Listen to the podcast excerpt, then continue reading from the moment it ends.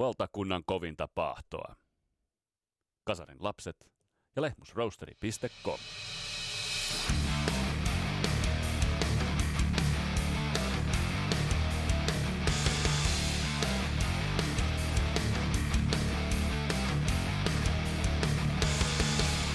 Tässä Kasarilapset podcastissa alkaa upousi sarja Kasarin sylttytehtaat, jossa perehdytään bändeihin, jotka ovat keskeisesti vaikuttaneet Kasarin ja myöhempien aikojen bändeihin ja musiikin ilmiöihin. Ensimmäisessä, ensimmäisessä jaksossa tarkastelussa on peribrittiläinen Sweet.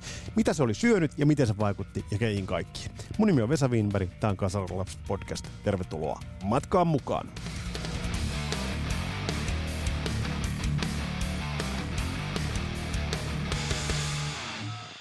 Ja tämä podcast totta kai nautitaan optimaalisesti siten, kun kupissa on näin kevään korvilla, vaikka kun ulos katsoo, niin sitä ei välttämättä uskoisi.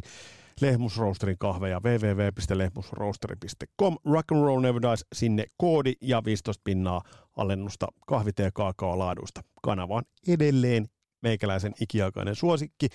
Mutta kuten olette mun musiikillistakin mielipiteestä nähneet, niin fuck idiottihan minä olen, mutta ylpeä sellainen.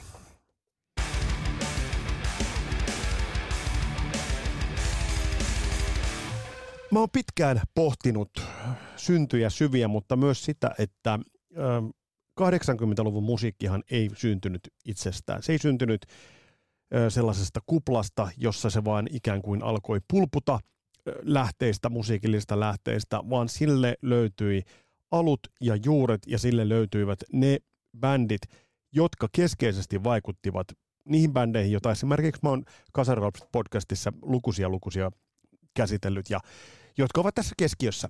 Mutta ne bändit, jotka ovat näitä sylttytehtaita, eivät välttämättä sellaisenaan ole niin tunnettuja tai jopa eivät ole päässeet lähimainkaan sellaiseen suosioon, mitä sitten ne bändit, joihin he vaikuttivat, mutta hyvin keskeisesti – ja mä oon nyt kasamassa teille tällaista sarjaa. Nämä jaksot eivät tule peräkkäin suinkaan, mutta aina silloin tällöin livautellaan joukkoon kasarin sylttytehtaita.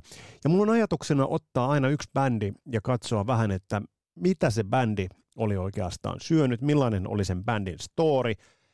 Otetaan ohuesti kiinni siitä bändin urasta, ei oteta nyt varsinaista sellaista käsittelyä, bändikäsittelyä, mutta kyllä bändeistä nämä, jotka ovat nämä sylttytehtaat, niin ansaitsevat kyllä, että heistäkin tuodaan, näistäkin bändeistä tuodaan keskeisiä piirteitä, piirteitä esille. Nyt soittaa muuten tuottaja Taskinen. Tämä on tekninen tauko. Katsotaan, mitä tuottajalla on asiaa.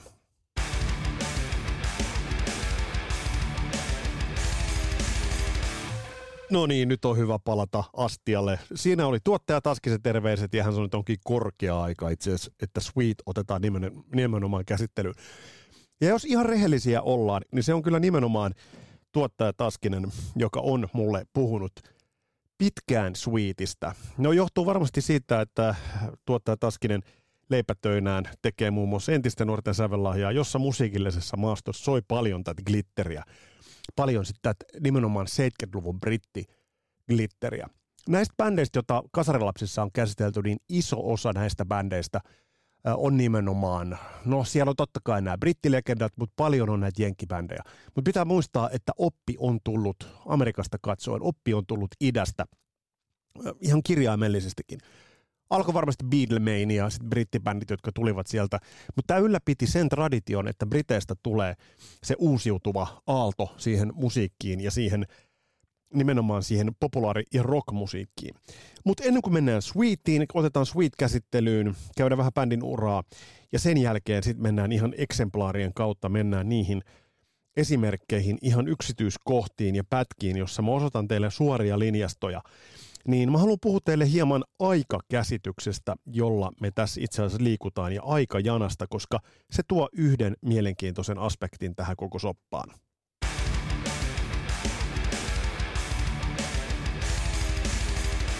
Mä oon katsonut paljon tällaisia nuoremman polven musa-tubettajia ja TikTokista postaajia ja heillä on nämä idolit niin ovat tosi tosi kaukana ihan ajallisestikin. Mä katsoin erästä nuoremman polven TikTokkaa, joka puhuu Osista, että ollaan iloisia siitä, että Osi on hengissä. No mä en nyt ole yhtään iloinen siitä, että Osi palaa mahdollisesti rullatuolissa, mutta mä ymmärrän sen ajatuksen, että he kokevat, että jollain tavalla nämä legendat ovat vielä meidän keskuudessamme. Silloin kun valtaosa, ja mä tiedän teidän ikärakenteen aika hyvin, keitä teitä on kuulolla, niin silloin kun me ollaan oltu kasvettu tämän musiikin pariin, niin nämä bändit, jotka ovat tämän podcastin keskiössä, ovat tehneet niitä parhaimpiaan. Mutta kun me mennään tähän alkuseurakuntaan, niin tämä aikajänne muuttuu mielenkiintoisella tavalla. Eli tällä hetkellä, kun me katsotaan vaikkapa bändien keskeisiä levyjä, niin niihin on 30 vuotta, 40 vuotta, jopa 50 vuotta aikaa. Mutta se aikajänne muuttuu ihan toisenlaiseksi, kun se otetaan tarkasteluun. Otetaanpa nyt vaikkapa, tässä jaksossa tullaan paljon puhumaan Sweetin, Sweet Fanny Adams-albumista, koska se oikeastaan kiteyttää ton Sweetin vaikutuksen, ja se on ehkä se vaikutuksellisin albumi. Niin se kun ilmestyi vuonna 1974, niin otetaan esimerkiksi, siinä oli aikalaisia, Kissin debyytti oli, oli lukuisia levyjä, oltiin jo tehty, Queen oli jo työstämässä musiikkiaan, ja esimerkiksi Motley Crue'n debyytti ilmestyi Sweet Fanny Adams-levystä ainoastaan mm, seitsemän vuoden päästä. Ja se on tosi lyhyt aika. Jos tällä hetkellä mietitään seitsemän vuotta tästä taaksepäin, tämä pitää muistaa, ja tämä kannattaa muistaa tässä, että, että se aikajänne, jolloin me liikutaan, nämä vaikutteet ovat menneet tosi lyhyinä pystysyöttöinä, sitä kiekkoa on laitettu eteenpäin, ja se vaikute on mennyt eteenpäin. Ja nyt kun me katsotaan, niin tämä kaikki on tapahtunut kuitenkin melko lyhyen ajan sisällä. Eli tämä aikajänne on sellainen asia, jota kannattaa tässä tarkastella. Mutta mitä kaikkea tästä nostetaan esille, niin mä tuun nostamaan esille näistä bändeistä sen bändin uran, sitten musiikillisen tyylin, tarkastellaan hieman bändien imagoa ja siinä samalla pohditaan sitten vähän, että mitkä, mitkä ovat sitten saaneet vaikutteita. Ja sitten katsotaan näitä ihan seuraajia. Ja vähän sitten piirretään semmoinen legacy, jonka nämä bändit ovat jättäneet. Ja Sweet on ehdottomasti se bändi, josta on nyt tässä kohtaa hyvä aloittaa.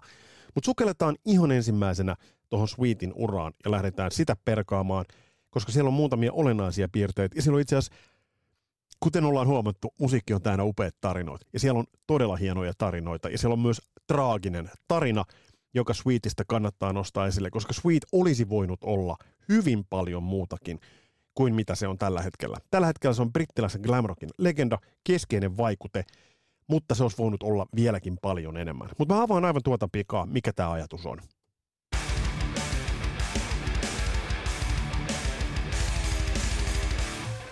Sweetin uraan itse asiassa, kun sitä lähtee purkamaan, niin ei anna osviittaa siitä, että bändistä olisi tullut sitä, minä me sen nyt olemme oppineet tuntemaan, tai oikeastaan vielä enemmänkin, että minä sellaisena bändinä me tässä yhteydessä käsittelemme. Ää, tyypillinen tällainen post-Beatles brittien ajan purkka pop bändi, eli toi musaestetiikkahan vahvasti kuitenkin muotoutuu siihen 70-luvun alus, alkuun tultaessa meni tällaiselle jytä-purkka-linjalle. Toisaalta oli Led Zeppelinin, Black Sabbathin, Deep Purple, Uriah Heepin kaltaisia tätä jytäosastoa, mutta sitten oli tämä purkka-osasto eri, erikseen. Ja tämä Sweetin ensimmäinen levy esimerkiksi on hyvin tyypillinen tyypillinen esimerkki tästä. Sweetista, Sweetin alkuvaiheesta ei voi puhua ilman, että nostetaan esille Nicky Jean, Mike Chapman, tuottaja, biisinkirjoittaja kaksikkoa, joka määritti tuot bändin soundia. Mutta kun kuuntelee näitä ensimmäisen levyn biisejä, ja tämä ilmestyi vuonna 1971, niin tästä niin kuin selvästi huomaa, että mikä tämä niin kuin musiikillinen maisema on. Ja tässä pitää erottaa, kun vaikutteesta puhutaan ja kun nyt mennään sylttytehtaasta tehtaalle, tämä ei ole se sylttytehdas, mutta se on ihan selkeät syynsäkin olemassa. Eli tässä vaiheessa tällä levyllä, ensimmäisellä levyllä esimerkiksi, niin ainoa varsinaista muusikoista, joka oli, oli itse asiassa äänessä, oli laulaja Brian Connelly. Eli, eli tässä on studiomuusikot soittamassa ja bändiä itseään ei päästetty edes niin kuin soittamaan. Täällä oli isoja hittejä, tämä Funny Funny, Eli tämä on hyvin, hyvin toisenlaista, mutta kyllä tästäkin jotain jo sellaista pientä itua saatte kiinni, eli, eli mikä tavallaan on se tarttuvuuden ja semmoinen kertsi edellä meneminen. Ö, eli tavallaan, että tässä on luotu sitä pohjaa, mutta tämä oli iso menestys, koska esimerkiksi Suomessa tämä ensimmäinen levy meni lista ykköseksi. Ja se on mielenkiintoista. Bändi julkaisi äh, biisejä, julkaisi tämän ensimmäisen levyn, se oli menestys. Ja sitten vähän niin kuin Purplesta opimme jo, että bändi julkaisi sitten Papa Joe-nimisen sinkun, joka nousi isoksi menestykseksi, joka ei ollut levyllä. Eikä biisi, tälläkään biisillä itse asiassa soita bändi itse. Ja tälle biisille ja tälle, tälle näille ensimmäisille levyille tosiaan bi- biisit teki Gene Chapman kaksikko, joka teki nämä kaikki madit ja Susi Quattrot ja muut. Ja, ja tuossa kohtaa toikin on tärkeä vaikute myöhemmille, myöhemmille ajalle. Äh, hauskaa on se, että bändi vieraili noihin aikoihin myös Suomessa, Ylivieskassa ja Tervolassa. Mä en tiedä, joitain keikkoja peruttiinkin, mutta mut siitä nousi tällainen kohu Suomessa ja bändistä kirjoitettiin tosi kriittisen sävyn Suomessa. Musta tuntuu, että bändi oli tosi kauhuissaan tässä kohtaa. Mutta bändi kapinoi sitä, että he eivät päässeet itse soittamaan ja kapinoi nimenomaan tätä vastaan, että tämä musiikillinen ilmaisu oli näin pehmeä. Bändiin tuli kitaristi Andy Scott ja tämän myötä tuli selkeitä selkeitä hard rock vaikutteita. Bändi irtautui Gene Chapman kaksikosta, koska he olivat tehneet kaikki noin biisit siihen saakka, ja bändi teki ensimmäisen levynsä ja rohkean vedon teki siinä vaiheessa tekemällä itse suunnanmuutoksen. Eli Sweet Fanny Adams on nyt se levy, jota tässä tarkastellaan. Uh, Sweet Fanny Adams oli enemmän hard rockia, se ei menestynyt listoilla aivan samaan, samaan tapaan, mutta se oli bändille iso, iso noteraus. Ja toi levy on nimenomaan se, joka nyt esimerkkeinä tullaan, tullaan nostamaan moneltakin, moneltakin osalta.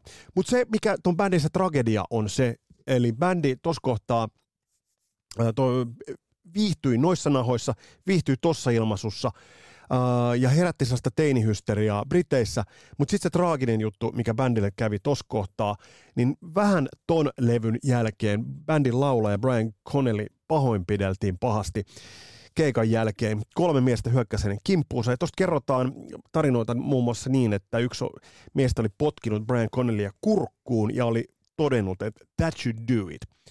Eli, eli bändi herätti tällaista teinihysteriaa, mutta myös paljon inhoa ja paljon sellaista vastakkaista ajattelua. Ja se tragedia tulee siinä, että Hoon Pete Townsend noin, noihin aikoihin ja juuri ton pahoinpitelyn aikoihin olisi pyytänyt bändiä The Hoon stadionkiertueelle Jenkkeihin – ja voi vaan ajatella sitä, että mitä, mitä siitä olisi seurannut. Tämä Sweet Fanny Adams-levy, joka tulee kohta esimerkkinä isosti, joka on se meidän syltytehdas, nimenomaan tämä Sweet Fanny Adams-levy. Sitä seurasi toinen levy, joka oli myös Desolation Boulevard, ja taas toi tahti on, on huikea samana vuonna. Sieltä löytyy muun muassa Fox on the Run, hitti.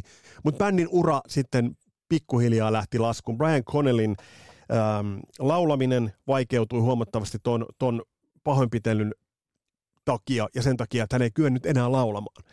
Mutta ne vaikutteet nyt otetaan tuolta äh, nimenomaan tuolta Sweet Fanny Adams-levyltä, josta myös esimerkiksi Nicky Six on sanonut, että toi on äh, ollut erittäin erittäin iso, iso vaikute hänellä.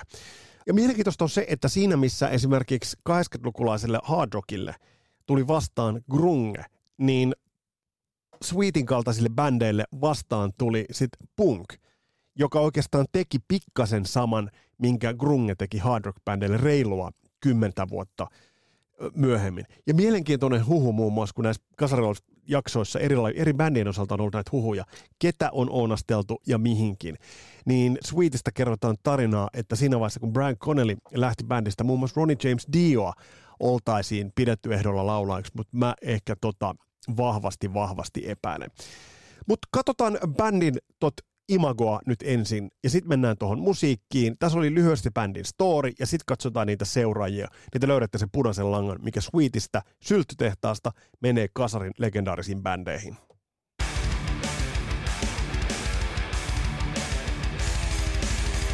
Jos bändin kokoonpanoja katsotaan, neljä soittajaa. Blondi laulaja, muilla tummat hiukset. Tämä oli uusi sapluuna tuohon aikaan. Tota noin selkeää sapluunaa ei ollut aikaisemmin ollut. Brian Connelly oli se frontman, mutta kuitenkin jokainen soittaja toi vahvan panoksensa. Ja mun on pakko kehua esimerkiksi tuossa jo mainittua Andy Scottia, kitaristia. Todella, todella väkevä ja mun mielestä aliarvostettu kitaristi monellakin tapaa. Erittäin, erittäin paljon sooloosuuksia, ja noissa esimerkkeissä tullaan nostamaan, että tulette huomaamaan, siellä on hienoja esimerkkejä, että viitoitti jopa hyvin isoiksi kasvaneille bändeille ja kitaristeille sitä tietä. Ja toisaalta myös Mick Jaggerin rummutus täytyy nostaa. Mutta äh, jos nyt katsoo tätä bändin habitusta, laulajalla Standi. Mikki Standi hyvin lailla samalla tavalla kuin se tulisi olemaan David Coverdaleilla tai vaikka Joey Tempestillä tai lukuisilla laulajilla. Standin pyörittäminen – ja selkeästi myös muita avuja kuin toi pelkkä musikaalisuus. Eli bändi näytti hyvältä, vetosi mimmeihin. Samaan aikaan Purplet Zeppelinit ja muut vetosivat varmasti kundeihin ja muusikoihin, mutta tämä bändi vetosi mimmeihin. Glitterasut, Mut, ja vaikka ne on tyypillisiä ton ajan bändeille, niin tsiikatkaapa jotain vanhoja videoita, esimerkiksi Brian Connellin hihoissa olevat sellaiset siivekkeet, täsmälleen samat kuin Ace Frehlillä, tulisi olemaan paria vuotta myöhemmin. Eli Sweet oli vähän ennen Kissia, osittain yhtäaikaisesti, mutta sitten kuitenkin vähän eri, eri aikajänteellä. Tai ei aikajänteellä, mutta pienellä ajallisella erolla. Ja sitten jos otetaan joku Set Me Free video, Brian Connellilla punainen nahkapuku, kelläpä oli samanlainen uran bändin uran alkuvaiheessa Vince Neilillä esimerkiksi Live Wire-videossa. Ja tot Set Me Free ja Live Wire ja kohta vähän verrataankin. Musiikillisesti, jos tuot bändiä katsoo ja nimenomaan tuot Sweet Fanny Adams-levyä katsoo, niin se on siinä on niin pop-metallin ja kasari hardrockin ainekset on hyvin selkeät. Kertosää veteoisuus, riffit, kepeitä kosketinsoitin mattoja. Toki tuon levyllä on paljon rumpuintroja, jotka kuuluu tuohon brittiglamiin, ja paljon tällaisia shuffle-komppeja. Mutta se olennainen juttu oli se, että täs, tällä bändillä tärkeämpänä ei ollut tekninen tai virtuosimainen osaaminen, vaan itse asiassa suoraan asiaan. Ja tämä oli se merkittävä asia. Eli suoraan asiaan, suoraan kertosäkeeseen, don't bore us, get to the chorus, kuka sanoikaan näin, periesle. Eli tässäkin mielessä Sweet on ollut semmoinen lipunkantaja ja esimerkin, esimerkin näyttäjä. Mutta katsotaan vähän niitä, niitä bändejä, joihin Sweet vaikutti ja miltä osin, niin huomaatte musiikin esimerkkienkin avulla, että miten selkeät, selkeät jäljet ovat.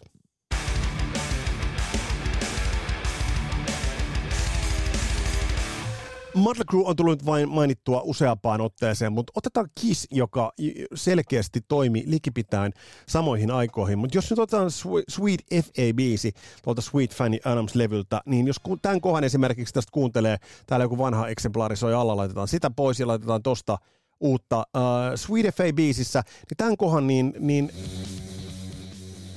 tässä on jotain samaa kuin Kissin tietyissä varhaisvaiheissa. Ja kuunnelkaa. Ihan silkkaa kissiä.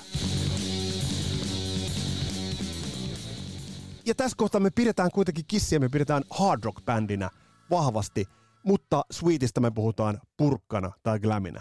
Toi on mielenkiintoista. Mm, Mötley Crue on tullut jo esille, Mötley Cruen ja Sweetin yhtymäkohtia voisi nostaa paristakin kohtaa. Jo ihan tämmöinen visuaalinenkin puoli on se, että miten Vince niille oli hiukset laitettu uran bändin ihan ensimmäisen Too Fast for Love-levyn aikoina, 81. Tavallaan hiukset oli hyvin samalla, jotakin samanoloisesti kuin Brian Connellilla, mutta tämä ei ole ainoa. Bändin demolla Toast of the Town biisi, kun sitä kuuntelee, miten se on rakennettu, niin tässä on aivan selkeitä nämä Sweet tässä ainoastaan puuttuu shuffle-komppi. Tai jonkinnäköinen Tomi, Tomi-kuljetus.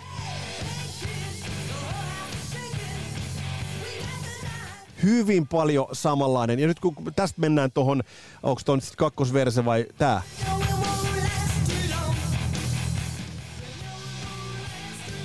Eli tässä on tot samaa tuollaista hieman lapsekasta kuljetusta.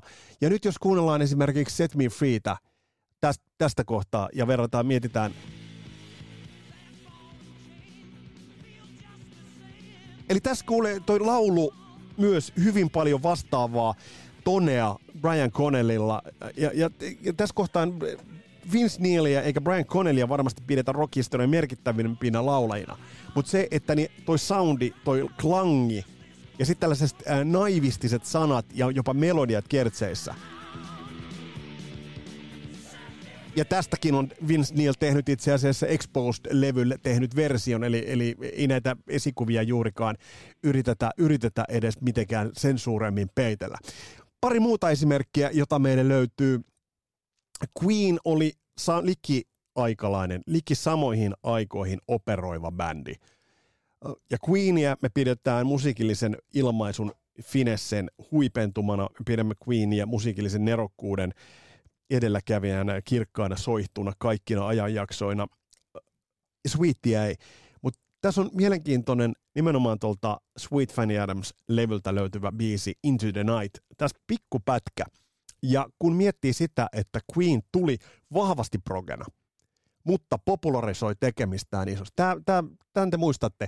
Eli kun Queen tuli, niin Queen oli hyvin progehtava bändi, ja bändin äm, ura ei nyt ihan kaupallisessa mielessä kuitenkaan lähtenyt siihen parhaaseen nousuun, ennen kuin siihen tuli sitä tiettyä kaupallisuutta ja vahvaa sellaista tarttumapintaa yleisölle, tarttuvuutta tuli siihen, niin sitten se bändillä, bändin ura lähti myös kaupallisessa mielessä etenemään.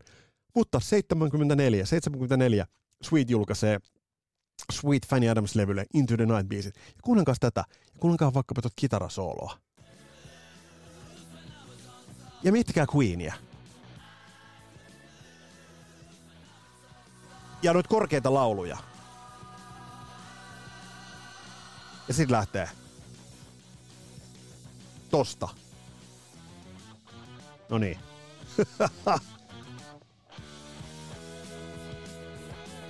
Käsi ylös kaikkialla tulee Queen mieleen. No niin, voitte laskea käsiä. Eli tässä mielessä äh, tämä on ihan selkeä, että äh, mä, mä voin hyvin kuvitella, että kun Queen on vetänyt sitä progressiivista, sinfoniaanista musiikkia, niin he ovat huomanneet, että 74 Sweet pistää Sweet Fanny Adamsin ilmoille. Ja levy menestyy loistavasti. Vaikutteet ihan, ihan kiistattomat. Ei kahta sanaa. Ja kyllä mä väittäisin, että esimerkiksi niin meidän rakas Irmammekin on ottanut näistä kitaroista. Tässä on samat levyt Heartbreak Today. Me ollaan aina puhuttu sitä, että Finn Lizzy oli se ponne ja se esikuva niille tuplaharmonioille. Mutta Sweet käytti näitä todella paljon studioäänityksissä. Ja se, mikä Sweetistä muuten on mielenkiintoista, niin tällä Sweet Fanny Adams-levyllä on helvetin hyvät soundit. Jos vertaa Kissin esimerkiksi likiaikalaislevyihin, Harry Hellin tai Dress to Killin, varsinkin Harry Hell, jos on aivan kuraa ne soundit, niin siinä mielessä tämä on niin mielenkiintoinen. Tällä levyllä on niin hyvät soundit. Eli, eli tässäkin mielessä niin, niin vaikutteet ovat ilmiselvät, että kyllä tämä niin kuin sylttytehtaista, jos puhutaan, niin on aika selkeä. Ja sitten puhumattakaan Def Leppardista, ja Def Leppard on vähän siinä mielessä erilainen, va, erilainen esimerkki tästä, että Def Leppard vähän irtaantui ja eriytyi tuosta vaikuttimista ja niistä vaikutteista, jota Sweet heidän musiikkinsa toi. Mutta sitten esimerkiksi viimeisimmällä levyllään, niin siellä on, on jo ihan tribuuttia tolle soundille. Jos ajatellaan vaikka Fox on the Run-biisiä, tämä voisi hyvin kuvitella, että äh, Steve Clark soittaa varhasta Def Leppardia. Ja hyvin, hyvin äh, taas naivistinen, yksinkertainen, kolme neljä sointua, duurivetonen, kertsivetonen, helppo ottaa haltuun. Fox the Runnissa on, on mielenkiintoista on se, ja bändillä on tärkeä biisi sen takia, että se on bändin ensimmäinen iso hitti nimenomaan itse kirjoitettuna, itse tuotettuna ilman tot, tuottajakaksikkoa. Mit, mihin muihin bändeihin uh, Sweet on? Ja tässä on nimenomaan, tuossa soitettiin vähän aikaisemmin, otettiin esimerkiksi toi Motley Crue Toast of the Town. Täältä, täältä ne vaikutteet löytyy. Mitä muita bändejä, johon on vaikuttanut? No Motley Crue, ehdottomasti. Ja tässä on tarina se, että tarina kertoo, että Nicky Six olisi yrittänyt saada uh, Sweetin kitaristi Andy Scottia tuottamaan Motley Crueta oli ilmeisesti jo laittanut näin huhu kertoo jotain nauhojakin menemään, mutta Scott oli kieltäytynyt, koska biisit olivat niin paskoja. Ehkä tässä on syy, minkä takia Sweetia hän ei ole nyt ihan viime aikoina niin paljon sitten maininnut. Mitä muita bändejä? Kiss, vaikkakin aikalaisia, vaikuttanut aivan selvästi. Imago, musiikki. Cheap Trick joitain vuosia myöhemmin, osittain aikalaisbändi, imagollisestikin hyvin, hyvin samankaltainen. Ja jos Sweetin ura olisi urennut uuden mantereen puolelle Jenkkeihin, niin Cheap Trickistä ei välttämättä olisi tullut niin, niin, niin merkittävää, niin isoa. Mitä muita bändejä? mainittu Def Leppard, Hanoroksiin vaikuttanut, ja nyt otetaan Brian Connelly nimenomaan laulajana, bändin liiderinä siinä etu, etu frontissa. Ehdottomasti Mike Monroe, nuori Mike Monroe, ja katsot Brian Connellya, yhtenäyksiä löytyy todella paljon. Van Halen sama koskee David Lee Rothia. Ja sitten mä nostaisin esimerkiksi Roxeten. Per ja pidän itse yhtenä kovimmista biisintekijöistä. Ja on tää kertsi helvetin hyvä niin Roxeten, Roxeten musiikkia, jos puhutaan, niin, niin siellä tämä sama yhdistelmä. Naivistiset sanat ja sitten melodiat kertseissä, kertsivetosuus. Kaikki tämä on sweetia. Kaikki tämä on sweetia. Sen takia nämä kaikki asiat tekevät sweetistä ehdottomasti kasarin merkittävimmistä, yhden merkittävimmistä sylttytehtaista. Eli täältä on ammennettu, ja vielä kun bändi Sweet ei ole tullut niin isoksi, niin legendaariseksi, ää, niin suosituksi – niin, niin tämä on pysynyt kaikki tavallaan sopivalla tavalla piilossa. Et ei me junnuna nyt lähdetty kaivamaan sitä, että aah, tämä on ihan kuin sweettiä. Tämä on ihan kuin sweettiä. Ei me sitä tajuttu siinä vaiheessa. Ei millään tapaa. Mutta nyt kun näitä esimerkkejä täältä löytää, niin tämä on ihan päivän selvää. Tämä on selvää niin sanotusti kuin se vanha kunnon pläkki. Ja jos otat nyt jotain äh, Sweetiltä haltuun, niin tämä Desolation Boulevard on hyvä, mutta ei niin hyvä. Sweet Fanny Adams on levynä se on kokonaisuutena kuunneltuna, kun on 51 minuuttia kuuntelee, mikä suoratoistos löytyy. Se on hivenen rassaava, se on hivenen raskas. Mutta ehdottomasti hattua ilmaan Sweetille siinä kohtaa, että se kaupallinen tuottajakaksikko Gene Chapman, jotka tuottivat tosiaan, kuten mä mainitsin, Susi Quattrot ja muut, niin tässä kohtaa bändi otti irtioton sieltä, teki oman ratkaisun. Ja sen tuloksena oli loistava levy, ehdottoman loistava levy. Sweet Fanny Adams, joka on mun mielestä kasari hard rockia tehtynä 70-luvulla. Jotakunkin näin. Mutta tässä oli ensimmäinen äh, sylttytehdas käsittely mitä bändejä on sun mielestä sellaisia keskeisiä sylttytehtaita? Mulla on muutamia listattuna ja tulen niitä esittelemään heidän tuotoksiaan, niin sieltä ehkä yksittäisiä levyjä. Mutta yksi kasarin kiistattomista sylttytehtaista on Sweet ja Sweetin levy Sweet Fanny Adams vuodelta 1974.